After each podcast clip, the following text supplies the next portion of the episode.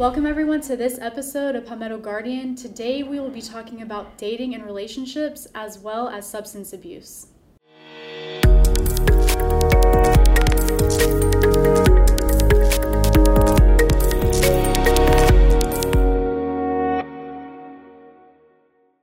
Welcome, everyone. I'm Specialist Chelsea Baker. And I'm Specialist David Erskine. I feel like this is this is a bad idea, but take it away, Specialist Erskine. We're going to talk about Specialist Baker's dating. oh my gosh. Uh, I feel like this is something that they're not. We're gonna have people unsubscribe to us because of this topic. no, gentlemen, she's single. Uh, how you doing? my She's obviously a su- successful podcaster in the military. But no, let, um, I, the reason I want to talk about it is actually it's been very intriguing to me. I've, I've been married for 15 years now, um, and I I had been in kind of long term ish relationships before then. So, you know, the dating game is A lot different. a lot different. um, we used to actually go places and meet people now, but your world of dating is I'm I'm Baker. You talking to anybody? She's like, yeah, and I'm like, oh yeah, where where'd y'all go out? No, no, no, no. I've I've sent a few texts to him or something like. Like, huh? How does that work? Like, how does that work? I mean, yeah, like in your gen- generation, air quotes for those of you not watching, like, I don't know. I feel like it was easy for y'all to go out to a bar, restaurant, hanging out with friends, and just approach people. Nowadays, it's like people are afraid to approach people. I mean, some people aren't, but in most cases, they are because they're afraid of rejection, maybe. I don't know. Mm-hmm. And I don't know what that feels like. yeah, because you're just awesome and everybody loves you. So Thank you. You've never been rejected. Oh God! If this makes it far enough out in the public, there's there's a list of females right now that are like Oh. writing comments like, "I did it, I did it, Oh I did gosh. it, I rejected him, I rejected." him. But I don't know, like, we're so. I guess my generation. I don't know how to explain it. Like, now today it's work. That's all people do is work, work, work, and they're busy and they're here and they're there and they're just so consumed with what's going on then and there that they don't realize everything else that's going on around them. Like, my life consists of going to work, going to the gym, and going to bed. Sometimes I hang out with friends, but I always have something going on with work. I might have drill weekends, or I might be out of town for something. So, like, I don't get the opportunity to go out and meet people. So, it's a little bit more difficult than I guess back when you would just go out and meet people. I don't know. I just Because see, you know, I I, saying that I like the whole online dating? Yeah, all or- that? no, no. like it, it's it's. but that's the norm for y'all now.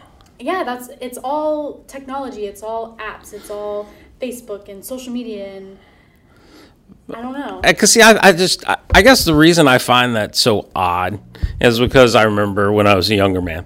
Um, A very very long time. very very long time ago in a galaxy far far away um go star wars nerds um but um i remember like being attracted to a female it wasn't there was just so much that happened when you saw somebody or you went up to talk to them it wasn't always just their looks or whatever you know uh, uh, physical attraction. Obviously that played a part in it but sometimes it was what they were wearing. It was a smell. It was you know the setting the music. Like there was this whole atmosphere that was created uh, that allowed for this attraction i guess.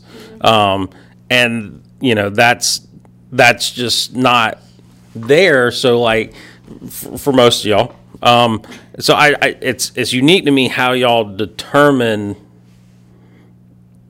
yeah i think i like this person or i whatever that's here in this digital format's enough for me to want to engage with them Yeah, I mean, but that's the thing though is that they can portray themselves as one thing and then you talk to them, you meet them, you get to know them and they could be somebody completely different. Because I mean, you have these dating apps and websites, and you fill out all these questions and things you like and don't like, and then you get matched or you match with somebody. And honestly, it, it the first attraction is based off of looks, whether you like the way that person looks or not. And then after you make that initial decision, then it's like, okay, well, what is in their profile? Oh, well, they smoke. I don't want somebody that smokes. Or oh, they, it looks like they party a lot. I don't want somebody like that. Or oh, they're not really looking for anything serious, but I am. So that might be a determining factor. And so I, I don't know. It's just that's just how it is now. And like I said, it's not that I like it, but I feel like there's no other way for me to go out and meet somebody because I'm surrounded by people at work and I don't do a lot outside of work and I don't have this big, huge group of friends. Um, so I don't know. I don't know how to explain it. It's just you ask me all the time, and then it just turns into this weird, awkward conversation, and you trying to give me love advice, and and we're not gonna, I, we're not I, going there right now. I am the love doctor. Oh, um, no, um, you know, because I mean, I met my wife at work. We, we both worked in the same. And I mean, it, and you talk to a lot of couples that are around your age, and that that's how people meet. And I mean, I've met people that I've dated in the past through work or uh, military or whatever, and I mean, yeah, it happens obviously because I've done it in the past, but I, I don't know. I don't know how to explain it. I mean, if you ask my wife, I mean, she, I mean, she was instantly pulled to me. Um, I was, I was just too much for her. She probably thought that I was, I was out of her league. Um, I think it was who's- the other way around. oh yeah, my wife was smoking hot. Was No, she is. is? Is was. They're both the same. You're gonna get yourself. I know.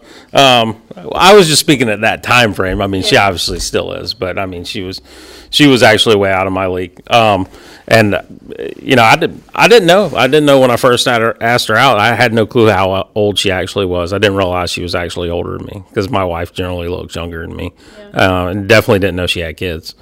Um, would have pulled the ripcord on that early um, bailed out the back end. I can't say none. I had a kid also at the time. Um, but yeah, so it, it, it's just, and I bring this up and I make this point was because there's, you know, I mean, you're, you're what, 28 ish? 27. Gosh, trying to make me older than I am. 29.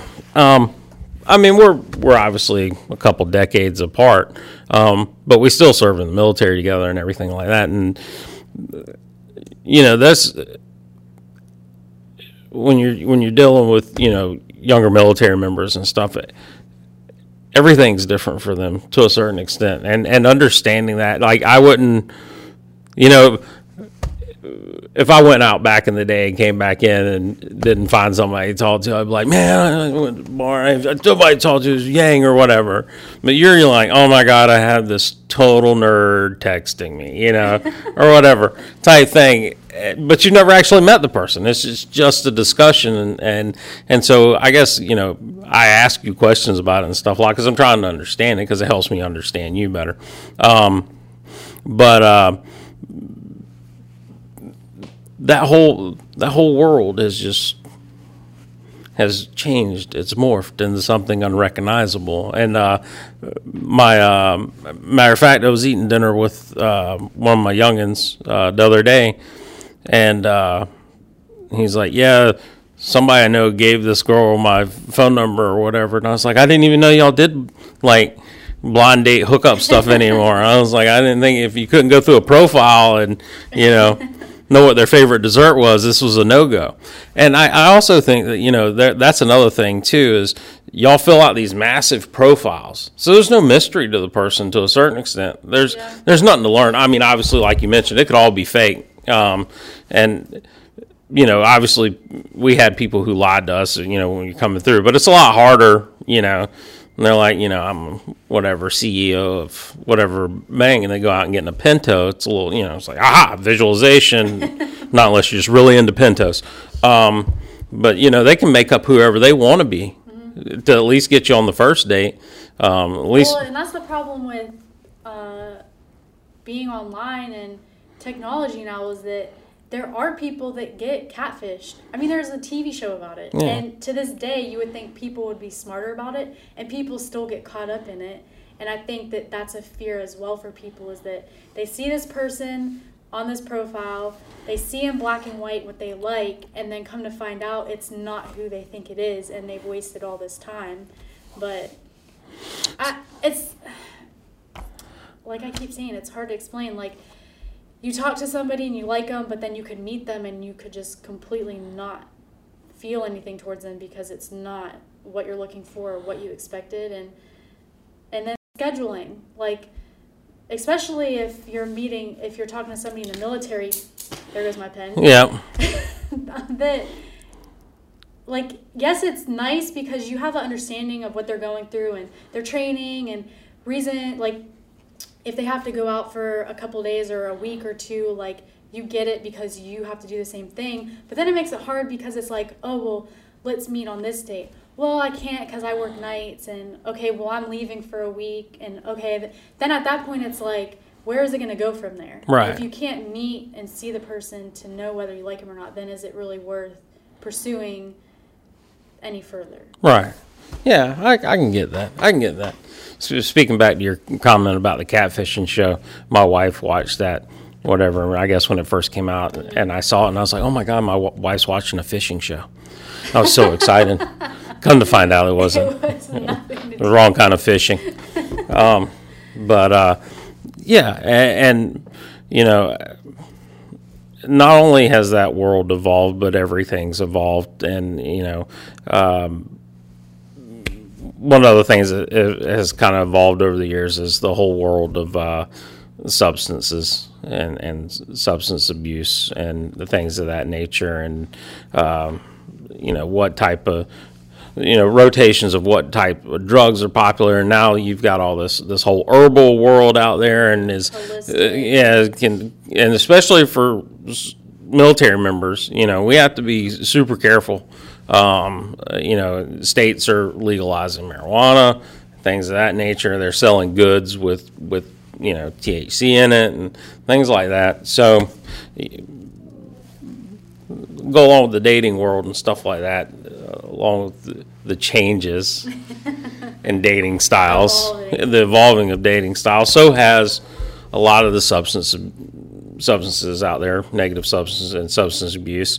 Um, and not only you talking about you know stuff like your narcotics, you know, your basically illegal drugs, but you know the whole prescription drug boom and stuff like that. It's come people getting addicted to opioids and things like that. And luckily for us, we have a subject matter expert that was willing to take time out of her day to come in and talk to us about some of the substance abuse stuff and some of the things to look out for.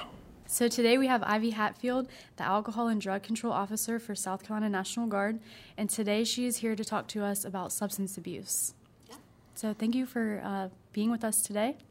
Can you uh, describe a little bit about what your program does? Yeah, absolutely. Um, so I oversee the National Guard Substance Abuse Program, and we have a couple things that we do. Um, one of the main things is that we go out and we do prevention trainings with our soldiers about um, high risk alcohol usage, um, illegal substances, what to stay away from. And then we also do case management services for service members and families who are struggling with alcohol and drugs. Um, and really, our biggest thing is we're advocates for people going through the program. We act as liaisons between facilities, um, make sure paperwork's filled out like it's supposed to, and we're just there for service members. Maybe if they have a positive urinalysis, or if they just come in and say, "Hey, I'm really struggling."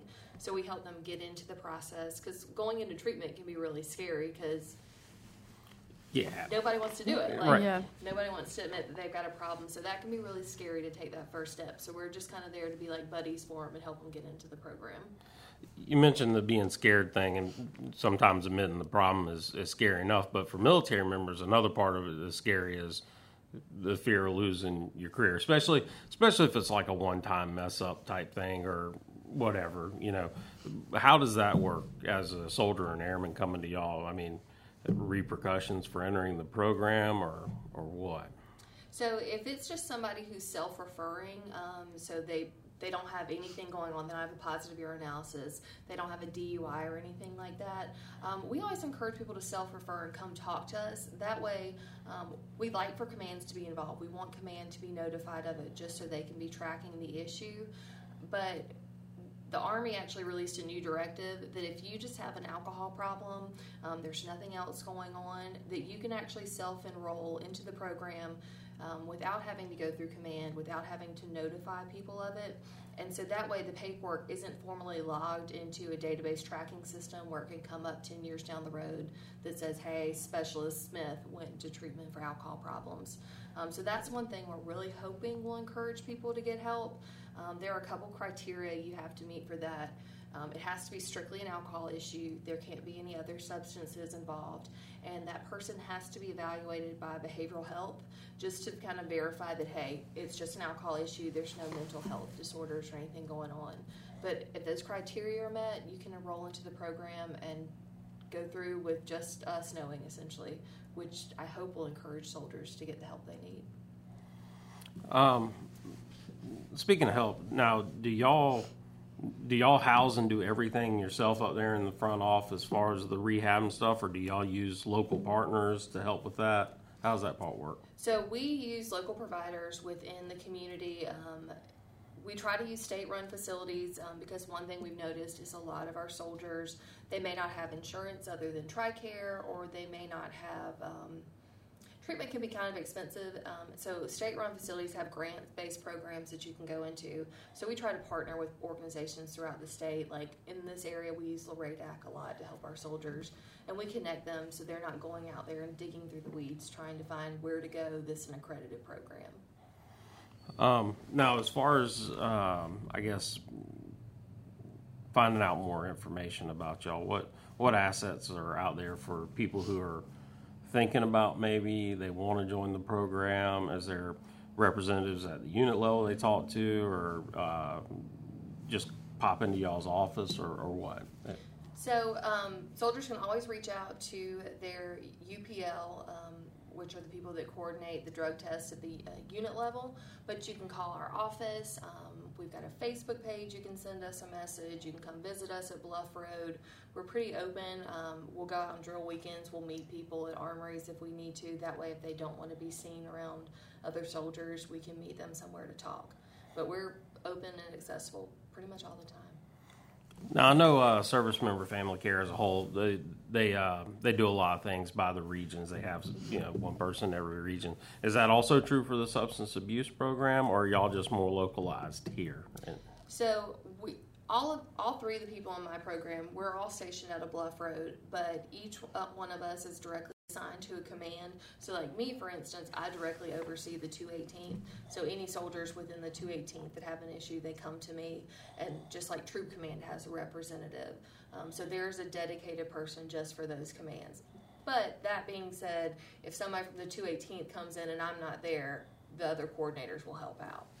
That's good. So, we're all over the state. All over. The all over the place. Busy. we travel a lot. um, I guess with the, with substance abuse and, and things like that, we always kind of default to just alcohol, and then you know maybe weed is the or marijuana is the next thing that kind of pops to people's mind. But um, a big issue, and this is not just necessarily with the guard, but this is just in general public, is prescription medication and abuse of prescription medication. Um, now there are certain things that are okay within that realm, and that so, could you kind of explain some of those guidelines of where soldiers and airmen might get in trouble with prescription drugs, even if they're not ab- abusing them per se? Yeah. But yeah. So essentially, um, if you were prescribed something, say you go out and have surgery and you get a prescription for oxycodone or whatever it may be, as long as we are able to find a valid prescription from within the last six months um, that states that you were prescribed that, you will be cleared. One thing that I've noticed that we have an issue with is that you'll have a soldier who has a headache. Their knee starts to hurt after drill. So they'll take an expired medication from an expired prescription that they still have in the house, or they'll take their wife's medication or someone else's. And that's where things get a little hairy because we can't get a valid prescription for it, and that's when it has become marked as illicit. Um, one thing that I've noticed is we got a lot of people with Adderall. Um, especially college age students, and they're like, I'm just trying to stay up, I'm just trying to do my best. There's nothing wrong with having a prescription for Adderall, so you can take it, take it as prescribed. But when you start taking other people's meds, that's when the problem comes in. Yeah, and and that's dangerous too. Yeah, it is. It, it's, it's dangerous. It's not your dose. Exactly. You you don't. It's not prescribed to you. you. You know, a lot of medications are based on the weight of the person, and so. And I don't think people really understand that, like you said, what my dosage is may completely knock you out. Um, and so there, there is a reason your doctor prescribes you, you know, certain things, how to take them. I think sometimes when people say, "Oh, it says one pill a day, I can take three. No, there's a certain reason that's written that way. Yeah, yeah. yeah I, and I also think that some people um, don't think it's a they don't think it's an issue because it's like oh well why is it a problem taking um, like a higher dosage of like a Tylenol that you can only get prescribed but I mean and like the expiration thing too like they don't I guess they just don't think it's a big deal until it affects them in the military or whatever the case may be and then they're like they don't realize that that is a problem so I mean, because I'll be the first to admit, prior to coming into this field, like I had, I just had like prescriptions I never mm-hmm. used in my cabinet, and I was just leaving them there. And then when I came here, I was like, you know, that's a really valid point. And I went back and looked, and I was like, I don't have valid prescriptions for any of these. Um, so it's just definitely check your prescriptions before you take them, because getting that prescription renewed if you need it is a lot cheaper than having to go through treatment for an illicit positive. So it's just it's not worth it. Now, how does the program work with? Um, you've mentioned about the alcohol, but as far as if somebody is having issues with um, prescription drug, drugs or other types of substances, how does your program work for them? Because I know that some people probably won't admit that they have a problem because they're afraid of uh, their career or what it can do to them. So, is there things in place to help them overcome that, or like what what does the program do for somebody in that kind of situation? So we always encourage people that if you're struggling, if you have an issue, to reach out to us before you take a drug test. Um, just because it's so much easier to self-refer and let us help you before you come back, and we have to do a packet saying that you've tested positive. Um, the Army actually has something called the limited use policy, which basically is kind of a protection for soldiers. Um, so say I go out and I smoke marijuana one weekend and then I'm like, hey, you know what, I really messed up. So with limited use, you can essentially call in and self refer to somebody in your chain of command, um, somebody in my team, or a chaplain, and say, hey, I've used substances. I need to get help. Um, some caveats are that to that are you can't know you have a drug test coming up. You can't have already taken the drug test. Um, so essentially, as soon as it happens and you realize that you've messed up, you need to call one of us. And if you take advantage of limited use, you come in and you go to treatment and you complete treatment successfully. Um, should the guard decide to discharge you, and keyword should because they can always advocate to retain someone who has a positive. Um, but should they discharge you, your discharge status will be protected, so you're not going out with a dishonorable discharge. Because one thing I think a lot of soldiers don't realize or fully grasp is that a dishonorable discharge stays with you forever. Um, I think some people think it falls off your like it falls off a credit score. That's that's not how it goes. Yeah, and once you get that dishonorable Yeah. discharge, it can be kind of tough depending on what you want to do in life. Exactly. Security clearances are pretty much a no go, and a lot of the bigger corporations, if they see that on their rec- record, they kind of frown on it because obviously there was some reason that you know you had to leave. Um, now, speaking at the, kind of the battle buddy level, wingman level, or whatnot, if you, if I'm out there as a soldier and airman, and I've got a friend, and I'm like, you know, maybe he's drinking a little too much, or you know, is, is that a bag of marijuana I saw? You know, how how how do we deal with that, or how does that interact with y'all's office? So we have some service members that are just completely confident and will walk straight up to you and be like, "Is that pot in the car?" Like everybody knows that one blunt person that's going to do it. Um, I've actually had service members call me and be like, "Hey, can I kind of run through a mock intervention with you? Like, what are good things to say? How do I approach this?" And that's something we're willing to do um, because a lot of times, if it's just me coming in off the street approaching a soldier, they're going to look at me like, "You don't belong here." So when your battle buddies notice it and your airmen notice it and it's coming from them, I think it helps build that connection, especially if you already have that relationship with the person. Um, in my opinion, it's always really important not to come in like accusatory, mm-hmm. and I'm sure y'all have heard this a million times. Use the I statements like, "Hey, I've noticed this, um, and I'm concerned," you know, and just see if you can open up a dialogue about it. Um, no, I don't know this for sure, but this, most of service member family care extends to everybody. Mm-hmm. Um, it seems like families, veterans, whatever.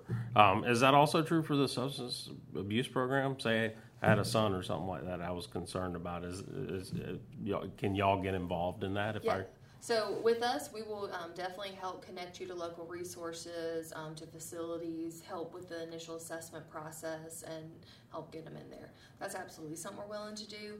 Um, what I've noticed in my travels throughout the state is that sometimes it's not our soldiers who are directly using, um, but it may be a family member. They may have a brother that's in the midst of an opioid addiction. Um, and so, therefore, it is still affecting our soldier, even though they're not the one using. So, that's definitely something we kind of come beside and we'll be like, hey, here are some steps you can take. These are resources out there in the community. Um, you mentioned uh, resources and stuff. Is there anything outside of y'all's officers? Is, is there some websites? Is there good places maybe to go look and find more information about substance abuse, either how to prevent it or how to help somebody. Uh, we just wanted to do our own kind of knowledge search for it. Yeah, um, so we have a Facebook page, the South Carolina National Guard Substance Abuse Program page. We post a lot of information to there.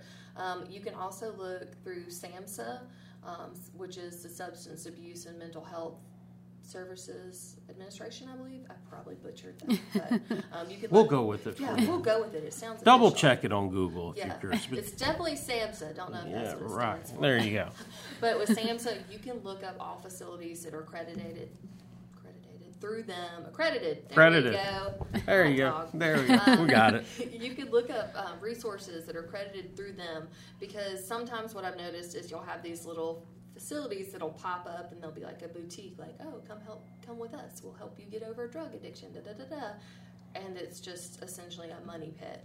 Um, so SAMHSA will tell you about facilities, they'll tell you about what treatment is like, because there's all sorts of wide varieties of treatment. Like it can go from educational classes once a week to more intensive outpatient program where you're going two to three times a week so there's all sorts of different tiers, and SAMHSA does a really good job of explaining that.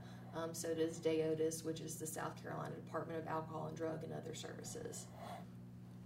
So yeah, a lot of information out there for. Yeah, um, I have I have, I thought of something while we were sitting here. I don't know if it will be okay, but um, so a big thing lately has been CBD, and that's like a kind of a gray area of can you use it? It doesn't show up on t- like I mean that's the talk of everything now. And what what are the stance on that kind of stuff for military members? What's funny is I literally got a text about CBD oil as I was walking in here. really? Um, so CBD. We're on the cutting edge on this show. we are the front line. That's right. That's like, how good we are. Like you're hacked in my cell oh, phone. um, so the thing with CBD oil is, is that CBD oil is derived from hemp.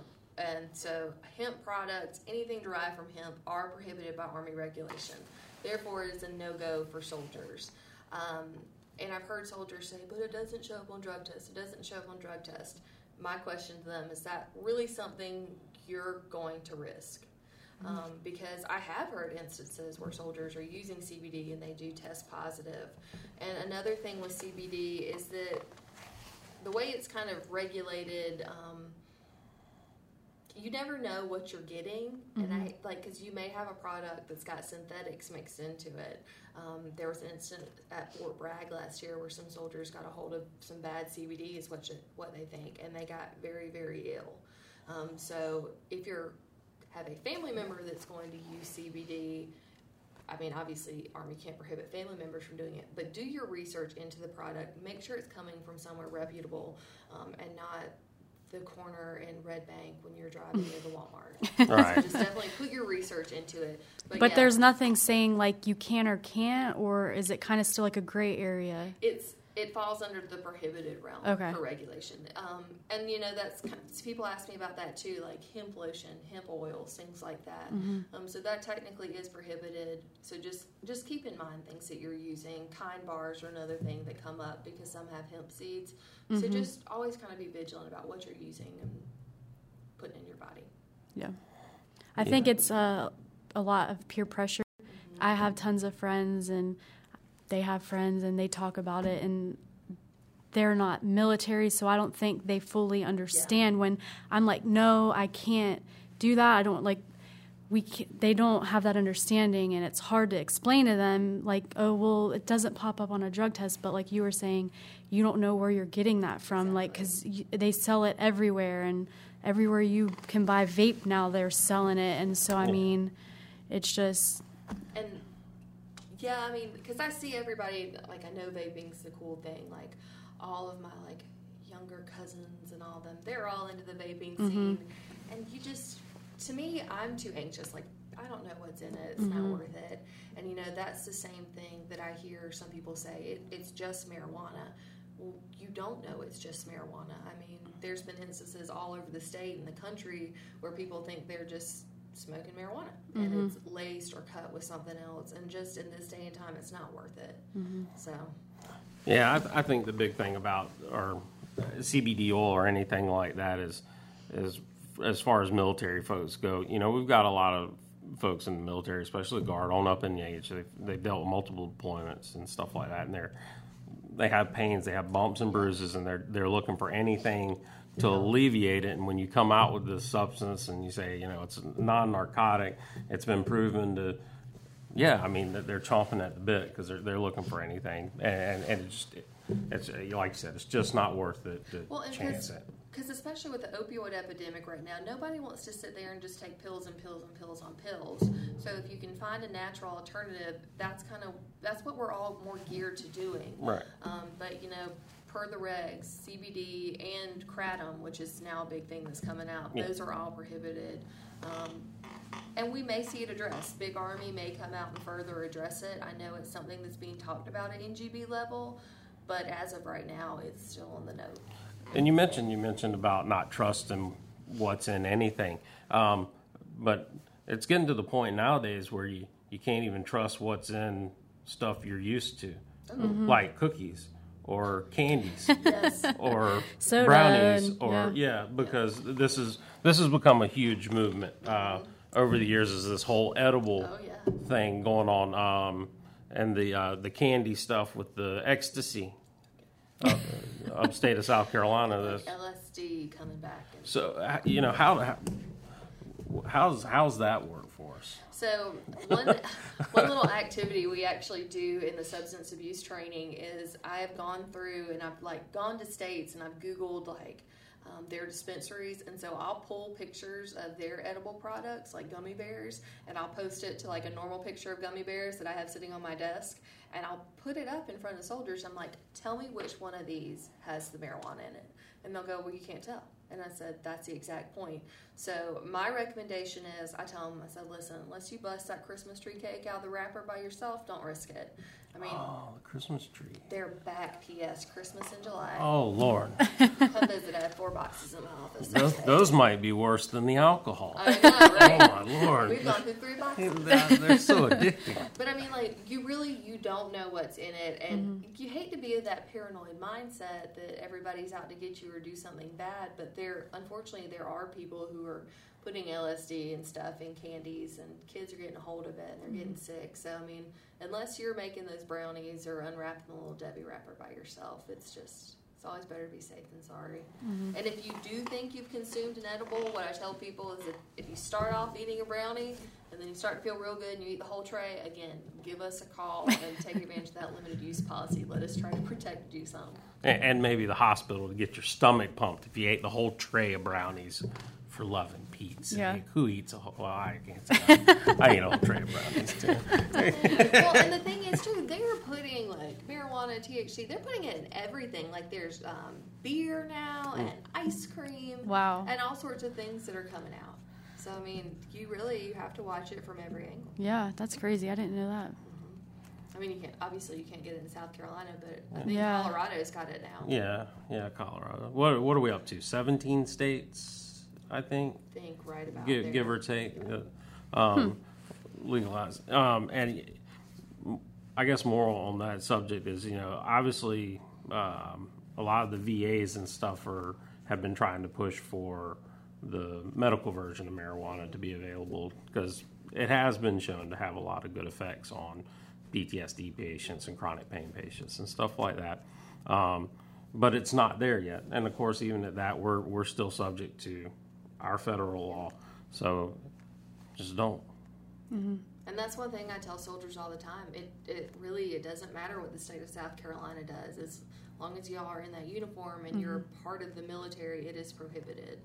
And so they're like, "Well, we can't get a prescription." I'm like, "You can get a prescription, but you're going to get in trouble." I mean, Right. so it's And also the program that you were talking about, it's not just it's there to help people. It's not there for people to abuse. So exactly. Don't go and try to get away with doing using substances and whatever to be able to go through the program and kind of have like a freebie or get out of jail free thing, card. Yeah, because we talk to people like when they come into the program. Like I talk to them, like tell me about what's going on. Tell me about why you're using.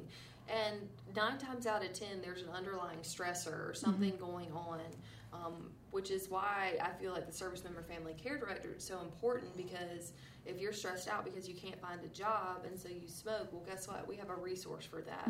Um, but like I tell them, I can't help you fix a problem I don't know exists. So just come to us beforehand. Um, now the the limited Use. use um, th- that that has a stipulation on it. That's a one time shot, right? That's a once in a career thing, right? Yes. So that's not something you can just. Yeah. I'm gonna come do it this week, and then I'm gonna take do it every I'm gonna take two months off, and then I'm gonna do it again. so yeah, it's it's a one time Yeah. one time shot, and that's that's it. You're done. Um, And I will I will say that we're really fortunate is that we have a great command structure, you know, from the top down. That if we have soldiers that are struggling with any sort of substance use and they actively seek rehabilitation and they go through the program, they are going to advocate for those soldiers on their behalf. So we are really lucky that we've got that support. Like we South Carolina doesn't have a zero tolerance policy in the guard, and I think that says a lot about the fact that they do care about X, Y, and Z that are going on at home that may be causing the issue. Right. Yeah. Like you said, you know, a lot of times for these folks, they were, it's something underlying. Mm-hmm. And, and like I mentioned, a lot of folks have deployed and they're, they're battered and they're bruised and they're, you know, in pain. And so they're, they're trying. And I've, I, we've said this before on the show, talking about service member family care. That's one of the, like you said, one of the super cool things about it is it really is one stop shopping up there. Mm-hmm. And it, and all of y'all are kind of trained the same way as you talk to people and you say, you know, somebody shows up for employment and like, I can't get a job, I can't get a job. Well, you know, what's going on? Well, I'm drinking 24 beers a day. Well, hold on, let's go over here and fix the 24 beer a day problem, then, you know, type thing. So th- that's good. That's why y'all are an outstanding asset to the state. Um, And I mean, to talk to us is absolutely free. Um, and one thing I always tell people if you call my desk phone or you call my government phone, I'm not going to do a reverse Google search to figure out who you are. So, I mean, like, like, really, I'm not going to go in and type your number into Facebook and see if I can figure out who it is. So, like, if you call us or you text and say, hey, just have a random question about X, Y, or Z, that stays between us. I'm not going to go background check you and try to figure out who it is. Mm-hmm. So, I mean, And I think that sometimes you just need somebody to talk to because Yeah. you're going through so much. You're pushing it to the side because you're trying to be this great soldier, airman. You're trying to do the right thing, be there for your family. And so you're pushing things to the back burner and it's affecting you and you don't realize it till sometimes you get to that breaking. And sometimes you need somebody outside of that world to maybe just talk to you and listen to what you have to say. And then you're like, well, you know what? I have been dealing with this and I just I did I just kept pushing it away and it led me to alcohol or substances and sometimes you need that outside source to help you realize and then get you the help that you need.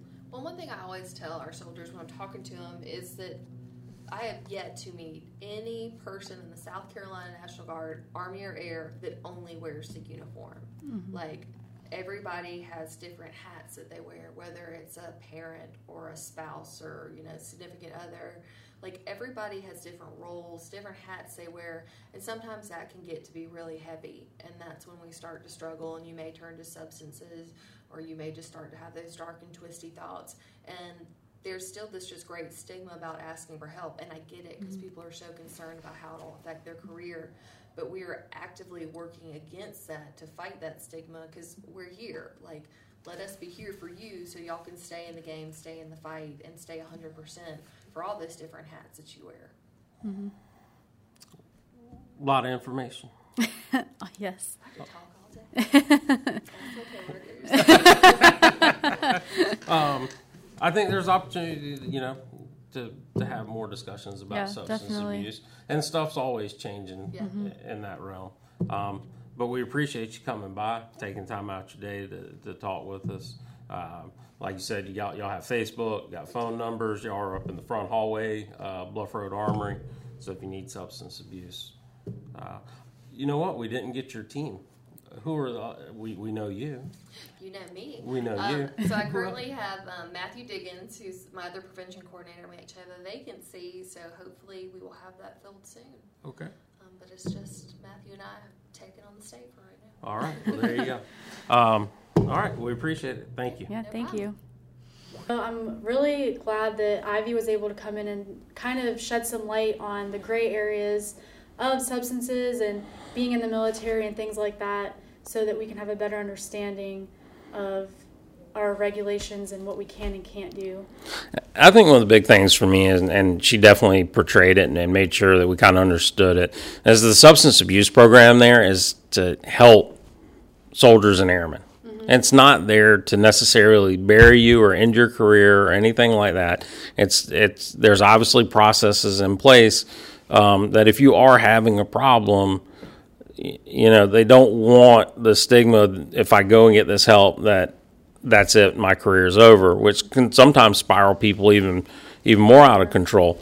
Um, so that that's excellent. You know, she she made sure you know that listen, they're there to help.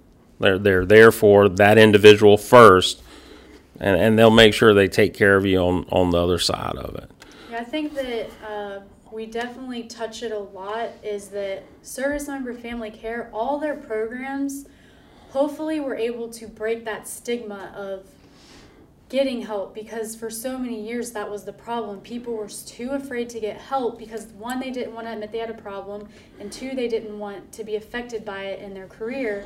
So hopefully, this isn't these aren't resources for you to abuse the system. They're there to help you and for people who really need the help and to realize that everybody's human, everybody makes mistakes, and you just need to reach out and say, I need help. Can you help me? And that's what all of their programs are there for. Yeah, and and not only that, uh, you know, she brought that part, but also the education part, stuff about the CBD oil and things like that. Because obviously that's a huge hot topic, hot hot topic nowadays. I mean, you can ride down the street and there CBD oil stores are popping up. Yeah. You know, and a lot of civilians that aren't military, they don't understand why. My friends ask me all the time, and they just don't understand why we can't do it. Right. So it's And they say, you know, there is no THC in it and whatever else, and there, and in some cases there's probably none, and some there's probably micro traces, um, but there's nothing set up on how that stuff is tested and filtered and whatever else, and you know, it's just not, it's not worth the risk of you know that that going down that way. Um, and then there's, like I said, you know, with the states, other states and stuff legalizing, there's, you know, all these. Um, look-alike products Yeah, that are out there. scary. Yeah, and the and the whole edible movement and all that. Um, you know, you don't want to go get a pop tart and wind up with a pot tart. Um, and um, so yeah, I mean, and that's that's kind of stuff. And I can't. You know, and then um, the upper state of South Carolina has that whole candy movement with the the ecstasies that look like little emoji candies and stuff like that. And you know, that's that type of stuff scary for me uh, with having kids. Yeah. And you know, I mean, not that Little's running around taking stranger or candy and stuff from strangers or whatever, but I mean, he could pick something up, you know, or whatever, and not know, uh, and it just be, it'd be a bad situation. Um, and that's that's why we need people like Ivy to, to help keep that information of education flowing and, and things like that. Uh, you know, obviously first and foremost to help the soldiers and the airmen, um, but also um, education for us so that we can help protect our families or if we have family members or, or veterans that we know that might be having a problem you know we can obviously reach back to the substance abuse program for advice and, and go from there. Well, I'm Specialist Chelsea Baker, and i'm specialist david erskine. And we'll catch you in the next episode.